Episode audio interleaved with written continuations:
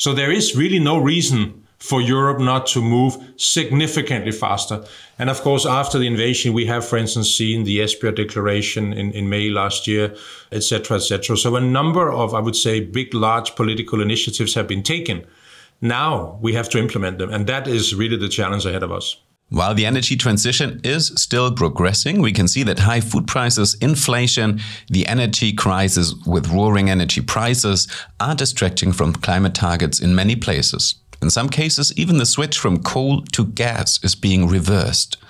According to latest research by DNV, overall we are a far cry from the Paris Agreement and we're heading for 2.2 degrees global warming in the next 80 years. In its latest edition of the Energy Transition Outlook, DNV analyzed the development and trajectory until up to 2050 and provides recommendation on how the world can still meet its climate targets. So where are we headed on this journey? Ditlev Engel, CEO of Energy Systems at DNV, will tell us.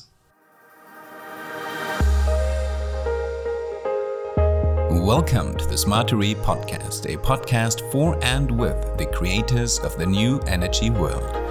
A world in which energy will be renewable, decentralized, and digital, bringing together electricity, heat, and mobility. Let us show you how we will get there and who will get us there. As already mentioned, I'm very pleased that we have the chance to talk to the CEO of DNV Energy Systems himself, Ditlev Engel. DNV, as such, is a international classification society and service provider in the fields of technical consultancy, engineering services, certification, and risk management based out of Norway. And within DNV, Ditlev heads the business area Energy Systems with more than 4,000 energy experts behind him. Prior to this, Ditlev was the group president and CEO of global wind turbine manufacturer Vestas Wind Systems, so it's fair to say he is a veteran in the field. Welcome, Ditlev. Thank you very much really awesome to have you. And uh, let's cut right to the chase. So, what kind of speed are you still seeing in the renewable energy power system transition? And will the roaring prices at the moment, when it comes to energy prices, have a negative effect on the investments in clean energy? Well, thank you, Zach. These are very big and, and, and complicated questions. So, let me just try to chop them up in, let's say, in three instances. Uh, when it comes to what it's all about is to reduce the impact of greenhouse gas emissions. We are, we are not in a good place in the world. Uh, we keep going in the wrong direction. And as you mentioned, we have said in our report uh, that in order to reach the Paris Agreement, we have to cut emission by at least 8% every single year from now going forward.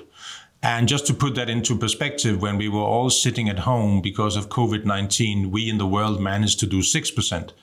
Now, that you can only do once, you can only stop flying once. So, what do you do the following year? So, it's very clear that when it comes to the reduction of emissions, we are definitely not in a good place in the world. Now, so that is one thing which is of course very alarming and, and means we move to, have to move very fast. The second item uh, that you mentioned here is obviously how are we then doing on the build out of renewables uh, and other uh, mitigating uh, energy industries uh, technologies. I would have to say that the good news is that the cost curve for those technologies is very, very strong, meaning that they keep coming down and that they actually can scale very, very fast. However, uh, we do not manage to scale them fast enough. I'm sure we'll talk about it later, but they have the possibility to do so. So this is the very good news and what we need to bank on. And the third part, as you mentioned, the cost of energy. We have to separate between what is the cost that we pay and what it costs to produce. And what we have seen in, in Europe now, obviously, is due to the shortage of gas uh, over 2022, has created uh, this very high uh, increases in, in the cost for us to buy the energy. But that is actually maybe more fossil fuel challenge rather than an energy challenge.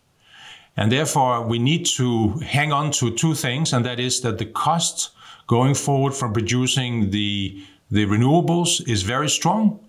And we also know that we have to scale it very fast. And that is where we really have to put our focus. So it's a mixed scenario. We're still standing in front of a huge mountain that we still need to climb. There's no way that we can lean back and um, relax at the moment. At the same time, you say cost coming down will unleash a positive dynamic, but the whole pricing policy with the involvement of fossils is still something that needs to be untangled. Speaking of fossils, usually Europe prides itself in having a leadership role in the global energy transition, despite some minor setbacks. But how is that looking now with um, replacing, I think, around about 10% of Russian gas with actual coal, something that we didn't really want to speak about anymore? Yeah, so we made a study a few months after the invasion of Ukraine where we looked at what would happen if uh, in 2023 80% of the gas supplies from Russia would be taken away and 100% in 2025. And what we could see in that scenario was that we would have to do a lot of things, like, for instance, increase the emission of coal, things we didn't want to do, but that actually meant that we would be able to sort of scramble through as Europe uh, and keeping the lights on as Europe. At the same time, it also showed that the dependency has now taken a very prominent role in our future energy strategies. And thereby, by building out renewables much, much faster, we actually will achieve two things. We will reduce the dependency, number one, and number two, the cost of the renewables is still very, very attractive. We actually have in our energy transition outlook a very positive outlook for wind, for solar, for the cost of batteries, etc., etc. And actually, this business case has only become stronger. So one can say that the arguments for accelerating the transition, both from a carbon perspective, but also from an energy dependency perspective, have become much, much stronger. And the interesting thing is that it has actually only also a positive effect on the economics of uh, because it gets cheaper and cheaper to produce and to scale. So there is really no reason for Europe not to move significantly faster. And of course, after the invasion, we have, for instance, seen the Esbjerg Declaration in, in May last year, etc., etc. So a number of, I would say, big, large political initiatives have been taken now we have to implement them. And that is really the challenge ahead of us. Now, as we speak and record this podcast, the invasion into the Ukraine isn't even 11 months past us the start of it. So it's a fairly fresh development. And of course, that's led to really a steep decline in Europe's gas consumption. But if we look at a longer time frame, if we look up to 2050, what kind of developments are you expecting then in regards to the gas consumption in the European energy mix? So obviously, because of the situation in Ukraine and the fact that we do not foresee that the gas is going to come back, obviously the the gas situation in Europe has has changed a lot uh, because of this. And that, of course, also means that in order to deliver on our climate ambitions, we have to scale uh, the renewables much, much faster than what we initially anticipated. Right now in the world, we are in a situation where 20% of the total energy mix is non-fossil and 80% is fossil. And in order to meet the Paris Agreement, you can say we have to change that by 2050, i.e., 20% fossil and 80% non fossil. And if we are then going to reach the Paris Agreement in the world, we know that the starting point for many uh, nations are very different. So we would actually in Europe have not just to go to net zero, we would have to go to minus, uh, i.e., also using carbon capture and storage. The same in North America, because if we do not do this in the developed economies, then it would be impossible, we believe, for the world to reach the Paris Agreement. So some have to do more than zero. And Europe is in that position. So getting to net zero by 2050 will, in our view, not be enough. So we have to do even more. So I would just say that the urgency for scaling uh, faster is there, just is flashing on all levels. And, and that means that the build out that needs to happen in Europe in the coming years just has to go much, much faster. I love that sentiment that you really see us in a leadership role and having also to take up responsibility for going net zero an interesting sentiment to say it's not, yeah, what about China? But it's because of China, we actually need to do more and be better. Now, we talked so much about gas consumption going back, but um, because in Germany, particularly wind and solar energy um, hasn't been on such a huge supply in the last in the last weeks in winter, because as we speak, it's still winter in Germany. So we actually used more gas to generate electricity again. How will we get through winters in Europe in the future? Well, uh, the first thing I would say is I think in Germany, people have reacted very fast in building up uh, new LNG capacity.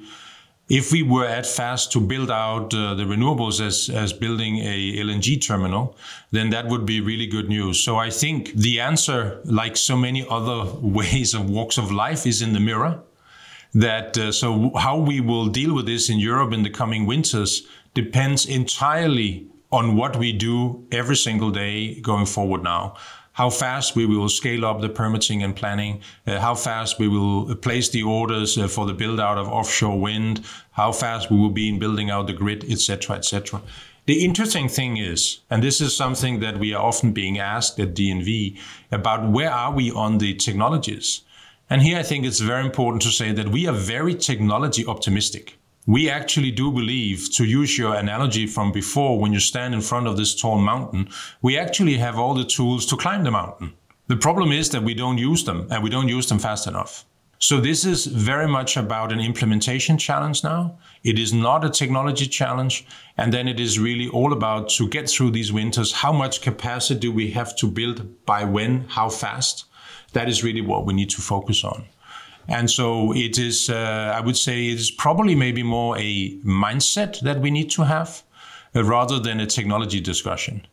Uh, I have to say, if there's one thing we learned from the COVID uh, crisis was that if we really have to change very fast, you can get the whole world to change very fast. So if we had the same mindset about dealing with the coming winters in Europe and mitigate the emissions, it is not technology which is holding it back it is the way that we have decided to, to operate. So it is a scaling and implementation challenge and a mindset challenge that we need to overcome, but it is not a technology challenge. That somehow sounds like good and bad news at the same time to me, because good news that it's not a technical challenge, that it's actually feasible if we decide to do it. And on the other hand bad news because changing a mindset and a culture is something something so untangible. It's always a tricky thing because it's like a soft factor. So um, i really hope that we actually learn from what we're able to achieve during the last months and we just take this as a blueprint for the coming years now, it's also sort of like a little superstorm of various crises combining itself. We spoke about the invasion into the Ukraine and the effects it had.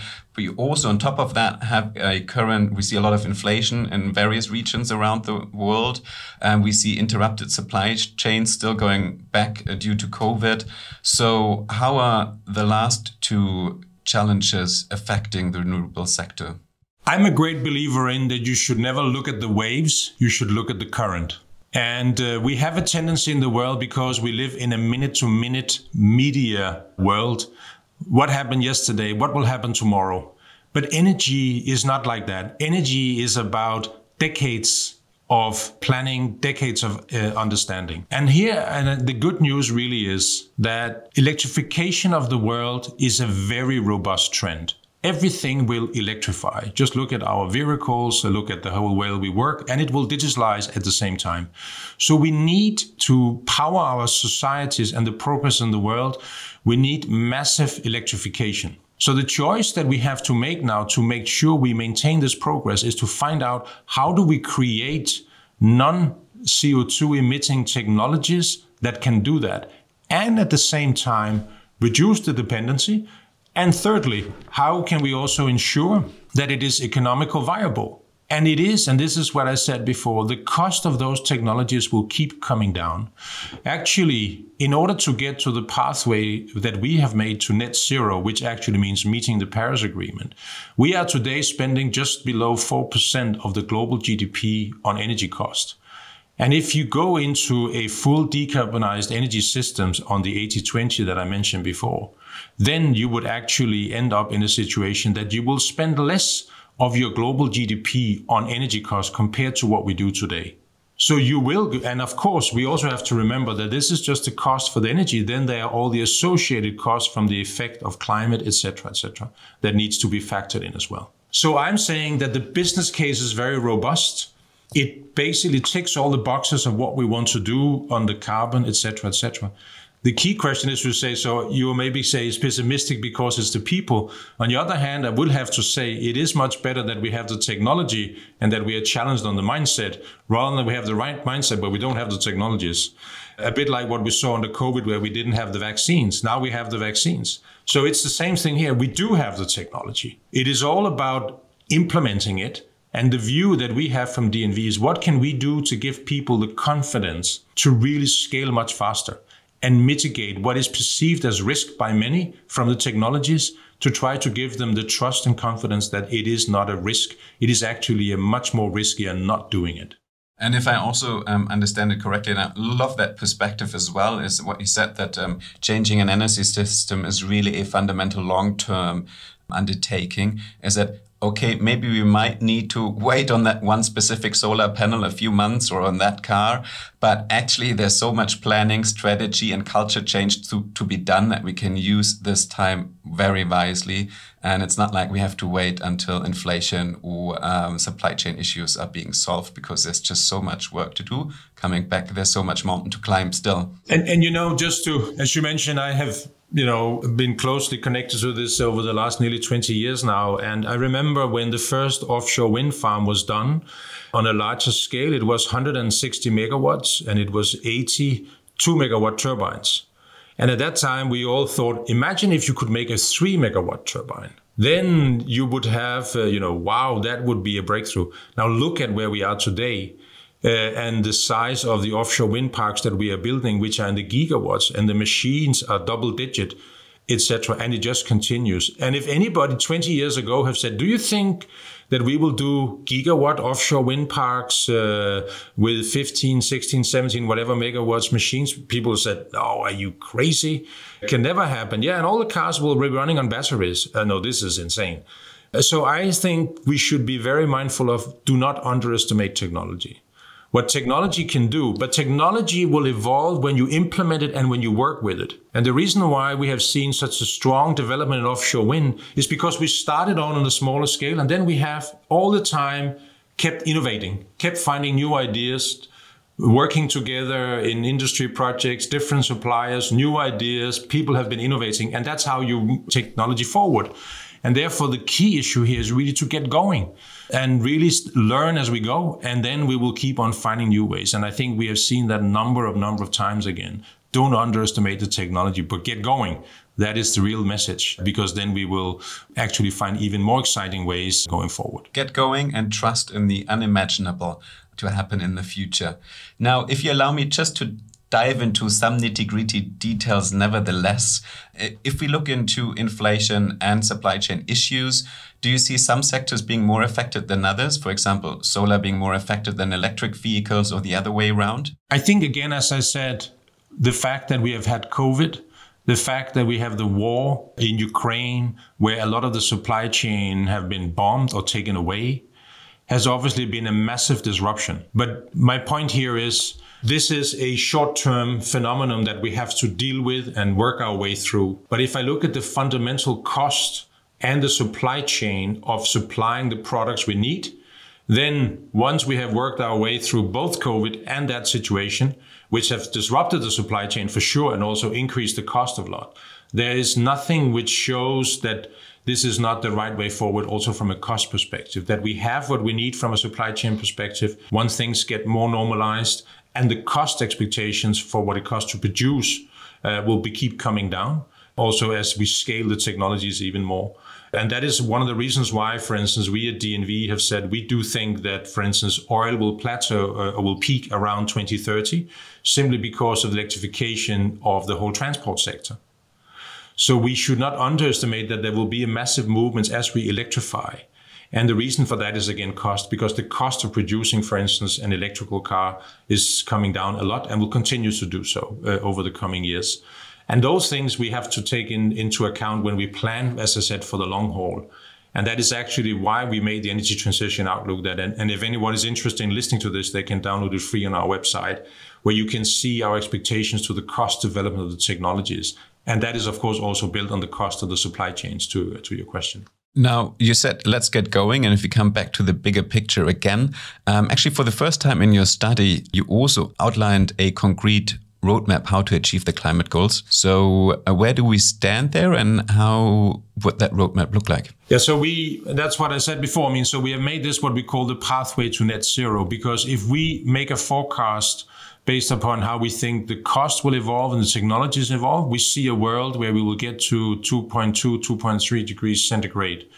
And there is, just to underline this, there's a massive difference whether it will be 2, 2.1, 2.2, 2.3. It doesn't sound a lot for us as humans, but for, for climate, it has a huge difference. So getting to 1.5, which was the intention of the Paris Agreement, we have made this what we call the pathway to net zero. And the pathway to net zero is modeling the world, split it into 10 regions on the starting points of the regions, and at the same time look at who has to do what and there, as I mentioned earlier, that means that, for instance, we in Europe have to go to minus, the same in North America. Otherwise, we won't get to the 1.5 in order to get to the realistic level of emissions, because there are some countries starting on, uh, on a complete different place, and they simply cannot do it at the same speed as we, for instance, will be able to do in Europe.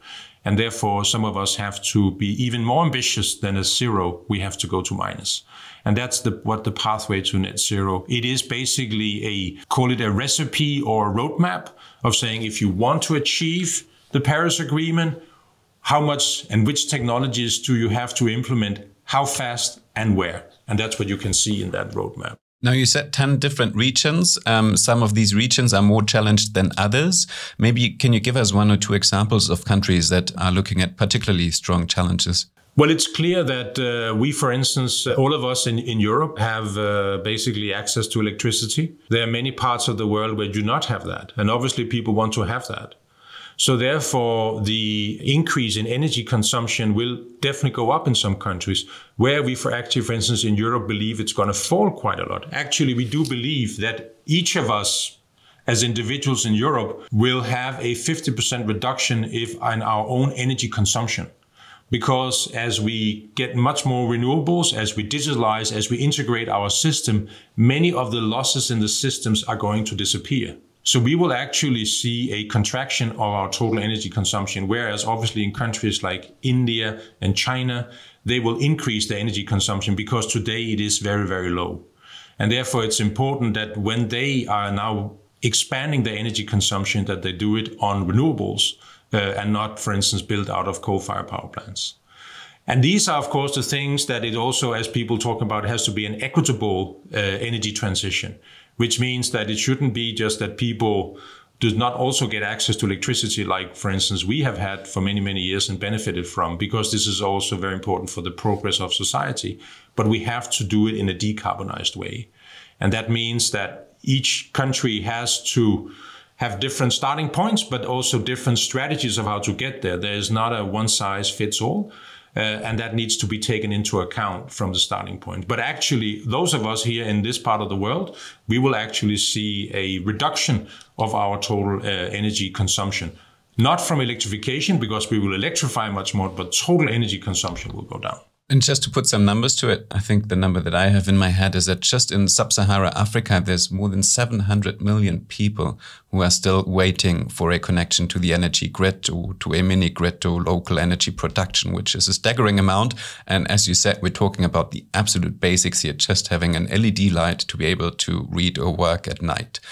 Now, what I'm surprised by is that you say that we are actually able to take down our overall energy consumption. Just if at the same time you look at how digitalization, for example, is um, ramping up with a huge demand for electricity as well. So maybe as a last statement, because that's something that the IPCC or the COP26 is also calling for, is that we really need to reduce our CO2 emissions. What measures could we take to really take down the emissions and also the energy consumptions as we at the same time in other areas are ramping up the need for energy? You know, I have to say simplicity is an art. And we have, over many, many years at the COP, seen many pledges about something we will do in 30, 40 years from now. So it will be a bit like me saying to you, you know, in 2035, I will lose five kilos. Okay, great. But it's probably more impressive if I tell you that in 2020, here in 2023, I will start out by losing two kilos and I will send you every month a progress of how I'm doing that. My point being here is we need to measure in a different way. We know we have to bring down the emissions globally 8% every single year. So it's not good enough to talk about that we will do something in 2050. That's fine. But if we don't back it up with actually progress, every single month in 2023, 24, 25, 26, 27. So we can actually see that things are happening either in the build out of uh, the capacity we need and the overall reduction from our daily way of life then we won't get there. Then we already have lost a lot of years from when we signed the Paris Agreement to where we are now. As far as I know, in 2022, we'll probably be the highest emissions ever which is totally against what we agreed in Paris. So therefore, if we do not implement and measure in a different way, we won't get a different result. So it's, it's, so I think that is critically critically important that we really measure much more frequently and report on it much more frequently, and that I would be much more impressed, to be honest, if a country said, you know, next year we will take it down by four percent. Is how we'll do it, and the following year we'll take it four percent, and we will report on it every month then you can actually start to see that you have, let's say, the right uh, development. I love that. And even though it might seem simplistic to compare it to losing weight, um, but the analogy to it that it brings about is that we actually need a fitness tracker that keeps constant tracking of our daily progress, which also has some sort of gamification side to it. If you have a constant feedback on your progress, it gives you a positive stimulus to continue. You can compare yourself to other countries. There's a competition starting. I, I love that sentiment to bring it really into the very present, even if it's just small steps, but make it very concrete. I think that's a wonderful approach to it and probably a very effective measure.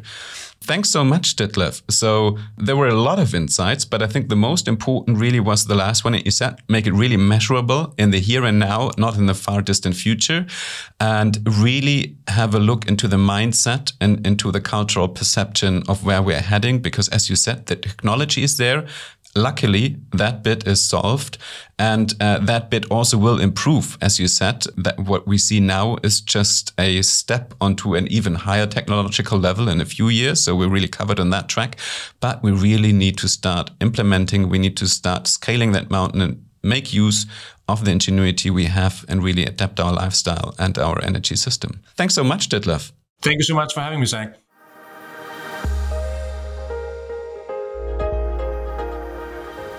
Everything about the latest developments around decentralized, digital, and renewable energy or mobility can be found on the Smarter E Europe, Europe's largest platform for the energy industry. Learn more online at thesmartere.de.